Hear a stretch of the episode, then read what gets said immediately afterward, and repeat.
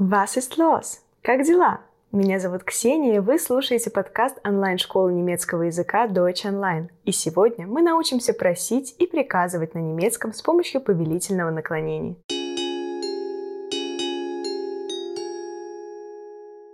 Повелительная форма глагола в немецком языке называется императив. Она используется, когда мы просим о чем-то, принеси, позвони, подойди и все такое.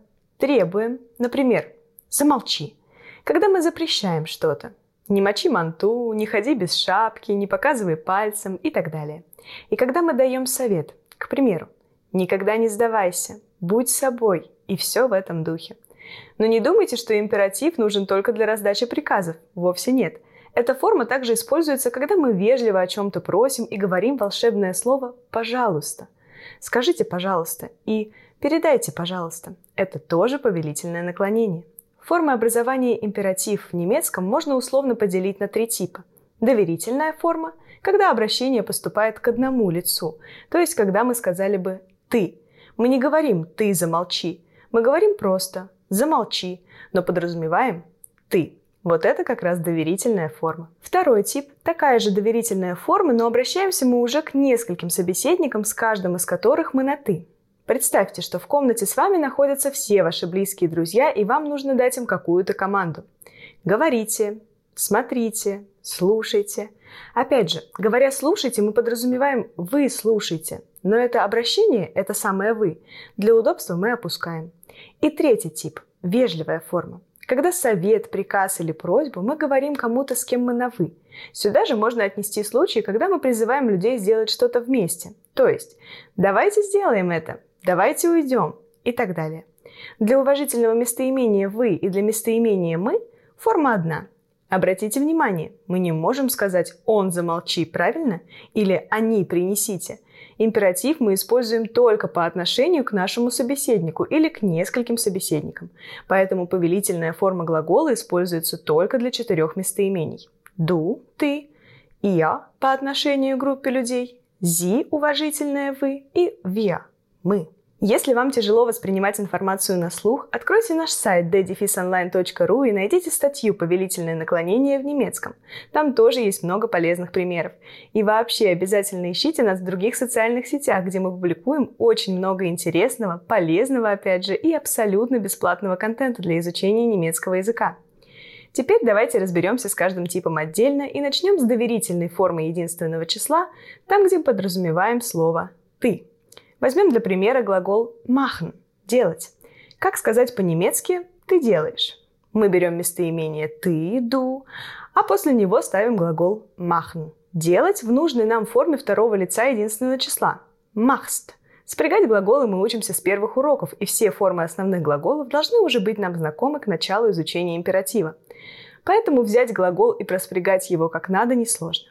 Ты делаешь будет du machst, верно? А теперь из настоящего времени лепим повелительное наклонение. Нам нужно сказать не «ты делаешь», а «делай». Берем наш «du machst», убираем местоимение «du», а затем отрезаем окончание «st» у глагола и получаем «mach». Вот это самое «mach» и будет формой императива для местоимения «du». Рассмотрим пример. Du machst die Hausaufgaben. Ты делаешь домашнее задание. Убираем «du» и окончание у глагола и получаем «mach die Hausaufgaben». Делай домашнее задание. Зачем тогда вообще спрягать глагол? Можно же просто взять инфинитив machen и убрать n. Зачем нам этот лишний шаг? Спряжение – это не лишний шаг. Некоторые глаголы в форме «ты» меняют корневую гласную. Например, «есть» в инфинитиве будет essen, а «ешь», то есть «ты ешь» – ist. Помимо окончания меняется еще и «э» на «и». Du isst Suppe – ты ешь суп. Констатируем факт. Из зупе. Ешь суп. Приказываем. Поэтому придется сначала спрягать глагол, а потом обрезать только что добавленное окончание st или просто t. Geben. Давать. Du gibst mir eine Tasse. Ты даешь мне чашку. Gib mir bitte eine Tasse. Дай мне, пожалуйста, чашку. Слышите? Du gibst mir меняется на gib mir. После этой грамматической основы ставим волшебное слово bitte. Пожалуйста. И дальше уже все остальное. А если глагол при спряжении меняет свою гласную на умляут, именно это изменение в императиве не сохраняется. Ich fahre. Я еду. Du fährst. Ты едешь. Тут у нас как раз появляется умляут. Fährst. А форма императива будет fahr. Езжай. Уже без умляута. Формула почти такая же. Проспрягали глагол, отрезали окончание, а потом просто убираем умляут. Следующий тип – доверительная форма обращения к нескольким собеседникам. Здесь все еще проще. Вам не придется обрезать окончание. Спрягаете глагол и убираете местоимение. Вот вам и императив. Ihr macht – вы делаете. Macht – сделайте. Ihr nehmt – вы берете. Nehmt – возьмите. Теперь поговорим про вежливую форму и про форму для местоимения «мы». Этот тип даже проще прошлого. Тут императив формируется при помощи обратного порядка слов. Спрягаем глагол. Или даже не спрягаем, потому что для «зи» и «виа» форма глагола соответствует инфинитиву. Ставим его перед местоимением, и все. «Sie machen» – вы делаете. «Machen Sie» – сделайте. «Sie geben» – вы даете. «Geben Sie» – дайте.